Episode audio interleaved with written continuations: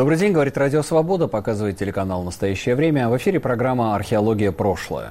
Программа об исторической памяти и о том, как прошлое влияет на наше настоящее и наше будущее.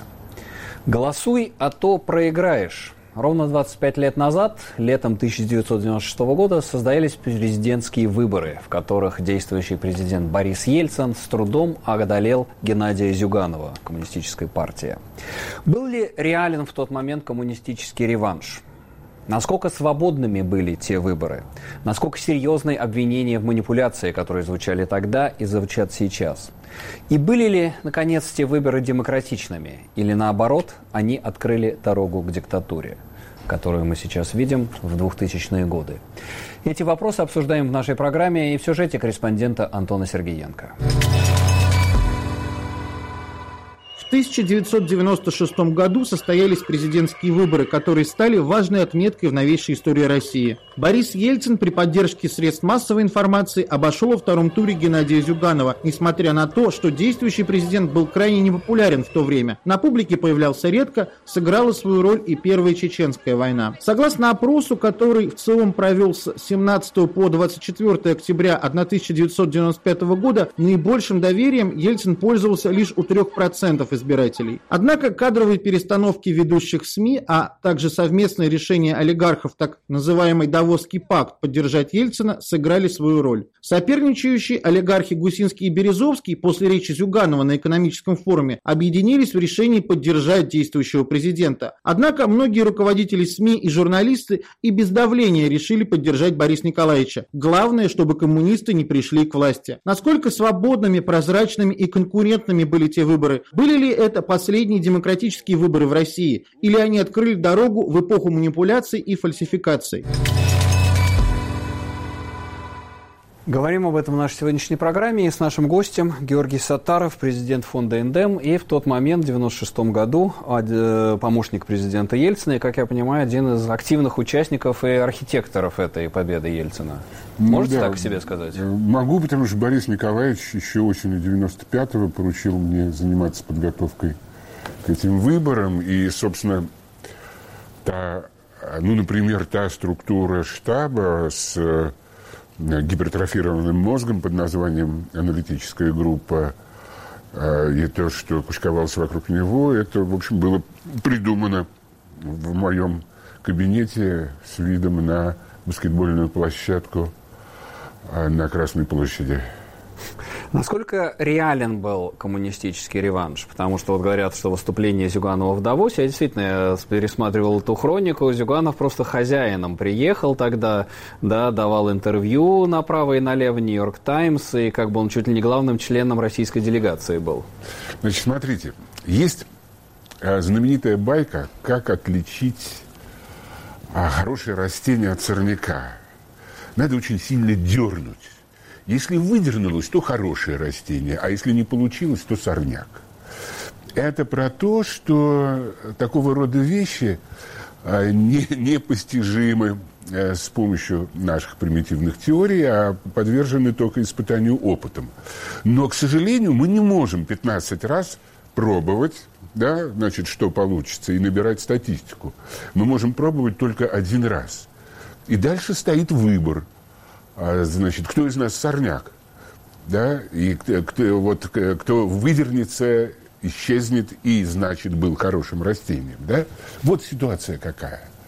И э, я уже в нулевых придумал для себя формулировку, что мы, конечно, тогда путали два понятия – победу демократов и победу демократии, безусловно. А, конечно, была куча вещей, которые при, а, ну, скажем так, укорененной, серьезной, а, действительно правовой демократии рассматриваются как отклонение от демократических стандартов. Но я напомню, ну, давайте вспомним, когда была принята Хартия вольностей, и давайте вспомним да, короче, мои а, коллеги-политологи ну, английские говорили, что в конце XIX века у нас можно было купить место – э, ну, купить избирателей в любом графстве. Для через, того, чтобы избраться... Понятно, через 17 век после Хартии вольности. Совершенно верно. Э, э, через 7... Я имею в виду через 7 веков после через Великой... Веков, да, да, конечно. через 700 лет после через Великой... 700 лет. А, вот, и это при всех тех традициях... Ну, я могу напомнить, что еще королева Елизавета а, ну, там по их законам, если не было прямого наследника и были проблемы, куда переходит собственность умершего аристократа, то, значит, королева Елизавета единственное, что могла, это вмешаться э, в тяжбу. Ну, то есть вы сейчас э, говорите о неразвитости российской демократии на тот момент, на 96-й год, да, отсутствие институтов. Там отсутствие... существенно была не степень неразвитости, а направление. То, Хорошо. что она развивалась в сторону развития, это тривиально. Ну, если бы был избран Зюганов, был бы опыт э, демократической, легитимной передачи власти. Ну, пробыл бы он 4 года, как у многих, скажем, восточноевропейских странах. Коммунисты вернулись к власти, но, собственно, небо на землю не рухнуло. Или это была все-таки принципиально другая коммунистическая партия, другой тип реванша? Дело вот в чем. А вот насколько, могу насколько даже... реально была бы национализация, Там... скажем, Слушайте, да, не, не. Э, и тому подобные вещи? Дело вот в чем. Дело в том, что... А, я прекрасно себе представляю сценарий, как после победы Зюганова его вызывают в дом приемов «АвтоВАЗа». Там стоят эти самые банкиры, которые скидывались ему на избирательную кампанию тоже. Они делали так всегда. И они это делали открыто, надо я, класть яйца в разные корзины. Яйца по разным корзинам, Конечно, да. да. И это нормально. Они скажут, вот, вот коридор. И Зюганов сказал бы, да, конечно. Но дело в том, что это была единственная реальная политическая партия. И за ней стоял... Партия, серьез... партия банкиров, партия олигархов. Нет, КПРФ. А. Там был серьезный Нет. ядерный электорат, который мечтал об этом реванше. И у которого представления об этом реванше могли быть совершенно другие. Но Зюганов и... все-таки системный игрок, он себя таким показал, не случайно он до сих пор остался в политике. Конечно, да, он, он умеет делать так сказать, жизнь из э, вот, принадлежности к этой системной оппозиции, делал это всегда. Вот, но дело, дело в том, что он-то мог слететь э, просто потому, что не получается реванша с точки зрения его ядерного электората. И привет. То есть здесь вот была это... бы страшнее вторая волна, которая пришла бы, волна и разочарования бы... э, действиями Зюганова. И была бы эта волна вообще. Вот, потому что, ну как, ну вот, мы знаем как мы, мы знаем, должен быть единый блок коммунистов и беспартийных. И он должен побеждать на выборах. Ну, это все было, это было хорошо, предсказуемо, приятно, удобно. Бутерброды можно было получить на избирательном участке с колбасой. Все отлично. Хорошо. В тот момент, когда вы вступали в избирательную кампанию, когда Ельцин, по-моему, да, при полете в Екатеринбург э, принял решение баллотироваться, вы э, понимали, что вы можете проиграть выборы, что вы были готовы к э, потере этих выборов? Сколько тогда? 5% был рейтинг? Ну, там пора, по разным от, Ну, по-разному мерить, но все равно да. меньше, меньше 10%, ну, что называется single digit. Абсолютно. А, вот, в, в тот ну, момент. На, Ясно на было, деле, что это я, совершенно невозможная борьба. Значит, смотрите, я вступал в избирательную кампанию рано.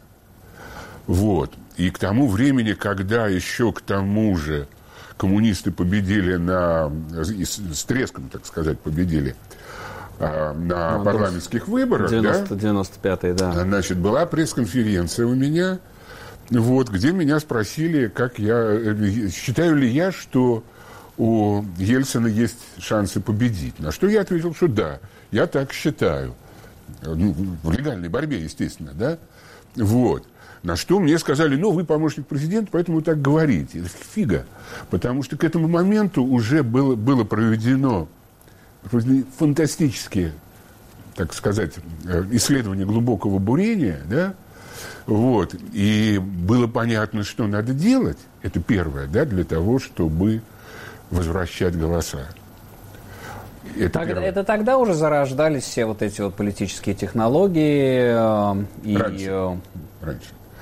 Ну, Значит... Ну, понимание того, что делать, понимание того, что нужно, так сказать, создавать управляемые СМИ, там, выпускать газету «Не дай бог». Не-не-не-не, вот, стоп, насчет управляемых СМИ, э, СМИ э, были самоуправляемые. Они, ну да, они самоуправляемые, и, так ну, сказать. Да, это... и самоуправляемые по полной программе. Я могу вам рассказать столько про то, как они были самоуправляемые, да? Вот, что сейчас трудно поверить, что это Нет, так это, бывает. Это, это да. Это, это тривиально, Это как бы, но это был, да, просто принадлежность класса журналистов к определенной, и редакторов этих СМИ к определенной прослойке, которая имела определенные политические установки. Нет, они просто... взгляды на развитие страны. Они просто зарабатывали в серую гораздо больше, чем при коммунистах. Э, это, это не самый главный интерес, но, конечно, им хотелось делать то, что они хотят делать, а не то, что будет приказывать идеологический отдел КПРФ. И есть второе соображение, ну, это открыто еще э, американской политической наукой, что яйца класть в разные корзины умеют и любят и избиратели тоже, когда есть такая возможность. И, скажем, когда там э, серьезно побеждает одна партия на парламентских выборах, то повышаются шансы президента другой партии, и наоборот. У нас то же самое работало. Вот, у нас тоже э -э это инстинкт. Это инстинкт, ну, грубо говоря, который потом породил Монтескье и принцип разделения властей, да? Вот. А, э, ну, вот но это, это природный инстинкт не отдавать когда есть возможность не отдавать власть в одни руки. Хорошо, давайте сейчас с другой стороны Давайте. зайдем. Насколько реально была победа коммунистов. Второе, насколько реально была отмена этих выборов. Потому что я вспоминаю, я, я вспоминаю тоже либеральную, ультралиберальную газету «Сегодня» тех времен, которая вышла с аршинным заголовком, что в э, психбольнице не выбирают главврача. Ну, это, а, вот так, да. так, такого рода. Письмо, письмо генералов было, как я понимаю, с этой, в этом направлении. Нет, ну и, и сами олигархи носились с этим делом. И, и олигархи письмо. с этим, и с другой стороны Коржаков э, с да, и вот, Барсуковым. Да, и вот это был, это был самый реальный момент. Это было в марте, да, э, когда... В марте на что? То есть элитный консенсус, можно сказать, склонялся к отмене выборов. Ну, смотря какой. Она сейчас я объясню. Ну, элитный консенсус, скажем, ну, экспертный, да, ну, которому я принадлежал, многие члены президентского совета, да, и так далее, он склонялся к тому, что нужно проводить выборы. Ну, просто это надо по уму делать, не нарушать закон, как это Сосковец сделал. Говорю, олигархический силовой. Вариант э, олигархов был э, договариваться с коммунистами, да, побудить Ельцина договариваться с коммунистами о переносе выборов, о создании чего-то коалиционного. Вот что-то про это они писали такое. А Коржаков просто распустить Думу, отменить выборы. И это произошло тогда, когда вот нам позвонили, сказали, приезжайте в Кремль мы пришли к Борису Николаевичу, он сказал, пишите указ о значит, распуске Думы. Это в какой момент было? Ну вот после, э, после того, как э, Дума приняла постановление об отмене... Об отмене Беловежских соглашений, соглашений да, да. да. Вот, она тем самым вообще-то отменяла себя, можно было ее не распускать, а просто во исполнение, да, никаких проблем не было, во исполнение решения Государственной Думы, прекратить и осуществление ее деятельности, все. Вот но э, это плохо. И э, мы тогда ему ну, ну под, под, под, под, написали этот указ и написали записку вот этой рукой, почему это не надо делать. Ну. И что, это, вы считаете, это сознательное решение политической воли Ельцина, которое предотвратило этот сценарий? Ну, Нас, там... на, настоял на проведении выборов. Э, ну, там, это было тяжело, потому что э, э, просто там сложилась коалиция по поводу силовиков. А когда там Куликов и другие приглашенные к нему сказали, что лучше этого не делать. Мы огребем столько, что... Вот. А, а они, ну, они читали наш документ. Вот, мы там в приемной-то, они к нам, мы, мы сидели, а, на, в приемную входишь, налево к э, Ельцину, а направо маленький зальчик. Мы в этом зальчике сидели с бутербродами, а им эти самые ребята за конторкой говорили, там вот справа помощники сидят. Вот, они заглядывали, значит, спрашивали, что мы делаем, мы им показывали.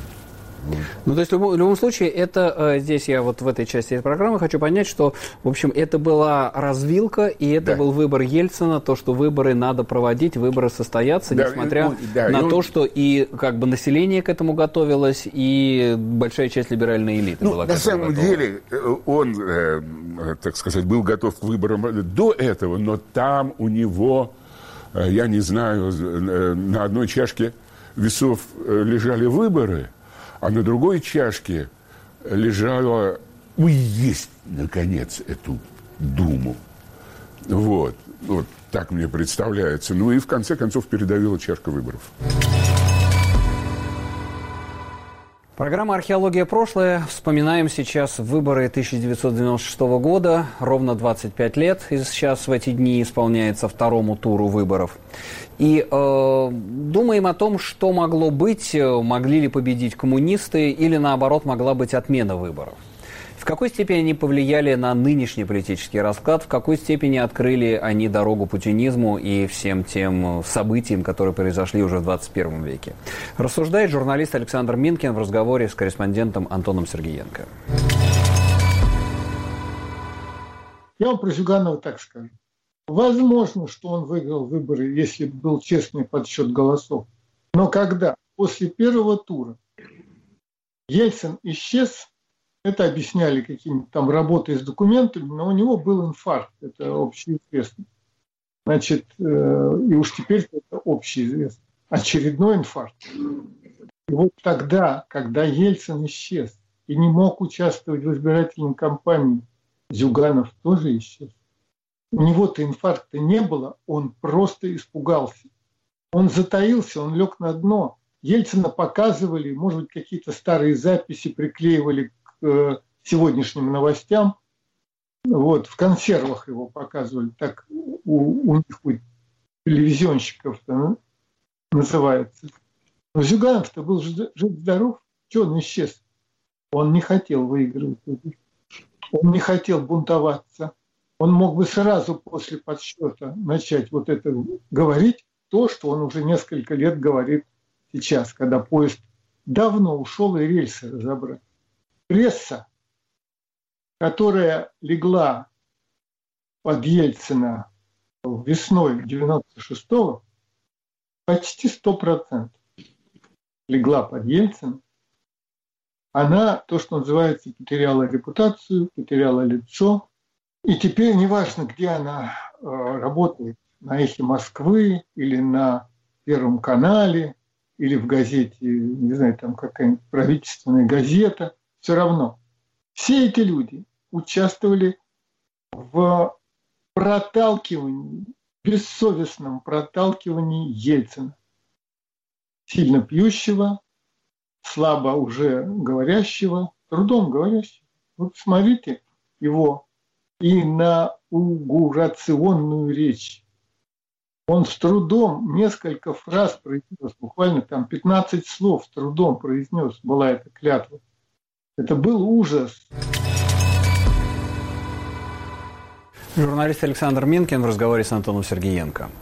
А, Георгий Александрович, вот скажите, в принципе, почему сейчас и когда это началось, вот такая вот стигматизация этих выборов. Вот все говорят, что это было, собственно, открыло дорогу к выборам нулевых годов, к фальсификациям, каруселям и так далее. Ну, для этого, для, для того, чтобы а можно было так говорить, надо было увидеть выборы нулевых годов. Логично? Мне кажется, логично, да? То есть надо было себе найти оправдание в прошлом?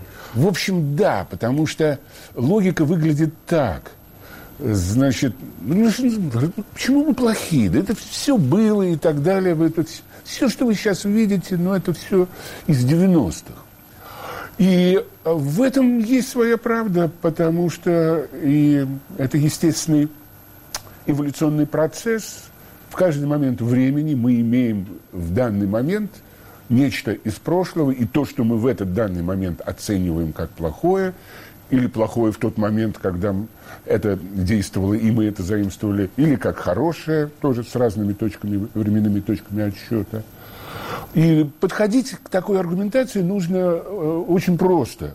Ребят, очень хорошо, вы заимствовали это из прошлого, и поэтому вы хорошие. Вы заимствовали вот это плохое. А скажите, пожалуйста, что хорошее вы заимствовали? Перечислите по пунктам. Один, два, три, четыре. Вот попросите их это сделать. И привет. И выяснится, что они ничего не заимствовали. Ну так э, сейчас идеология сейчас как раз отталкиваться от 90-х. А, есть одна да. простая вещь. Да. Эпохи меняются, никогда меняются конкретные практики. Плохие, хорошие, а когда меняются фильтры исторические. Когда меняются мифологии, да? Когда... Это мифология, э, смена мифологии – это результат, сме, э, побочный результат Ну, собственно, мифология – это и есть фильтр, да? Собственно, когда творится миф о лихих 90-х и об украденных выборах 96 -го года. Скажите, а насколько велик был размер фальсификаций? Вот, скажем, регионы флюгеры, регионы, которые в первом туре, да, я туре повально голосовали за Зюганова, во, втором перешли на Ельцина. Значит, Дагестан, абсолютно одинаково. Дагестан, Значит, к примеру. Есть, есть регионы, не только в нашей стране, я, поскольку я изучал коррупцию не только в России, то, ну, скажем, в странах о, вокруг нее я это более-менее хорошо знаю, и в том числе про коррупцию на, политическую. А, есть э, регионы централизованно управляемые. А, причем они, эта централизация такая, ну там действительно работает вертикаль власти, и, так сказать, староста деревни должен знать, что говорит Бабай, для того, чтобы сказать своим э, селянам, значит, как надо голосовать.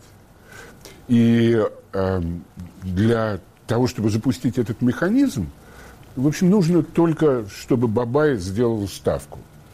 Вот Бабай сделал ставку один, один конкретный, даже два – может даже нет, больше двух. Они сделали э, ставку э, по результатам социологических опросов осени и зимы. А и потом вторую ставку они Второй... сделали по результатам первого тура. По результатам помню, первого в первом тура. туре победил угу. Ельцин. И можно было посмотреть, как он побеждает, в процессе чего и так далее, что он для этого делает, что делает для этого его компания. И можно было понять конечный результат. Они поменяли ставку. Для этого даже не надо было Ельцину звонить э, Шаймиеву и говорить, ну ты что, сдурел что ли? Абсолютно не нужно. Насколько, по-вашему, корректны были такие агитпроповские методы, как вот это вот э, «купи еды в последний раз», газета «Не дай бог», и вот эта вот вся работа СМИ на массированную пропаганду, и довольно топорную, скажем? Ну, не надо, не надо, не надо. Газету, э, которую они издавали, а она это все-таки шедевр творчества, на мой взгляд. Она ужасно смешная, потрясающая иллюстрация и так далее, и так далее. Но вот как бы то, что они делали, это было одним а, это было следствием одного из результатов тех исследований, которые мы проводили осенью 93-го. А это сработало, по-вашему? Ну, конечно, конечно. Я это... понимаю, что были другие множество методов работы, там спойлеры, там, не знаю, роль лебедя и так далее. Но вот именно это пропагандистское. Нет, конечно, сработало. Конечно, сработало.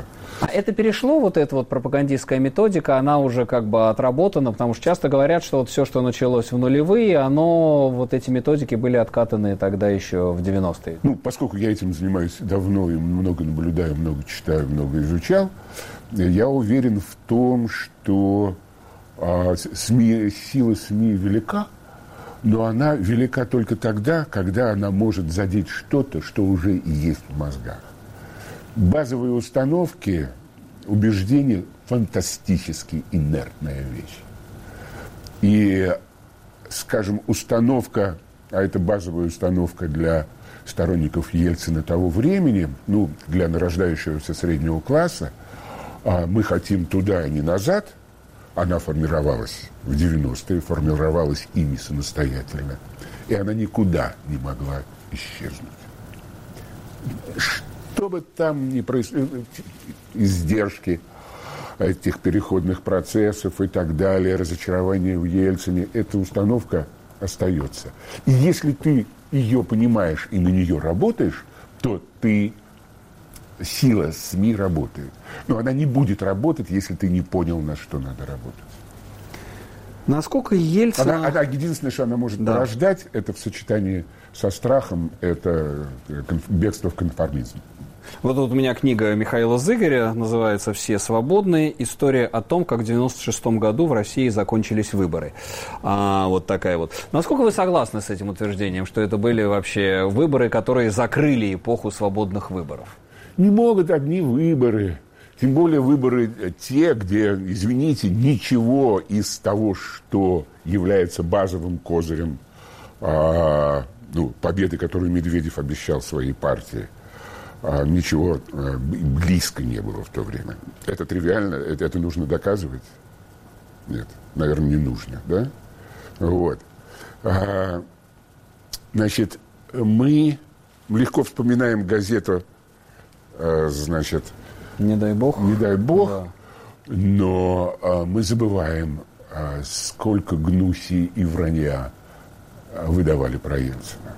Но с той стороны, да, надо сказать, что оппозиционная э, Ельцину пресса работала тоже на полную катушку. Нет, газет, я, газету я «Завтра» говорю... никто не запрещал. Э, Совершенно верно, но я говорю не об этом, я говорю о качестве. О том, что у тебя не будет колбасы при коммунистах, э, ну, трудно назвать враньем, потому что мы уже это проходили, да? Ну, ребят, если вы будете отменять рыночную экономику, а как вы иначе выполните свои обещания, да? Но это не вранье, это просто напоминание. А то, что они делали, было чистым враньем. Ельцина можно назвать э, и то, что происходило в 90-х, э, подготовкой к Путину, предтечей Путина? А. Учитывая ну, ну, и назначение, и те выборы, которые были в 2000 году. Условно, можно ли путинизм вывести из ельцинизма, из Ельцина? Ну, вот с теми ограничениями, о которых я говорил, можно, да? А, значит, да, вот это, это такое ответвление а, ну, ну, так сказать, в предельной форме, с огромным количеством собственных изобретений, в том, э, в числе, в том числе и до, практически доказанные убийства, это а, ответвление, которое берет все самое плохое, что заметило и решило, что, что ему было это тогда, полезно. тогда в 90-х. Да, конечно, да. Ну что ж, спасибо, Георгий Александрович Сатаров, э, помощник президента Ельцина в 96 году. 25-летие выборов этих мы э, сейчас отмечаем в эти дни. Ну и надо сказать, э, завершая, что в принципе, конечно, все у нас мифологизировано. И 90-е, и эти выборы, и вопрос, конечно, в тех фильтрах, которые власть и пропаганда ставят перед нами. И часть работы нашей программы в том, чтобы пытаться эти фильтры убирать и попытаться взглянуть непредвзятым взглядом на то, что было в нашем прошлом. Программа «Археология. Прошлое». Меня зовут Сергей Медведев. Оставайтесь с нами. Радио «Свобода» и телеканал «Настоящее время».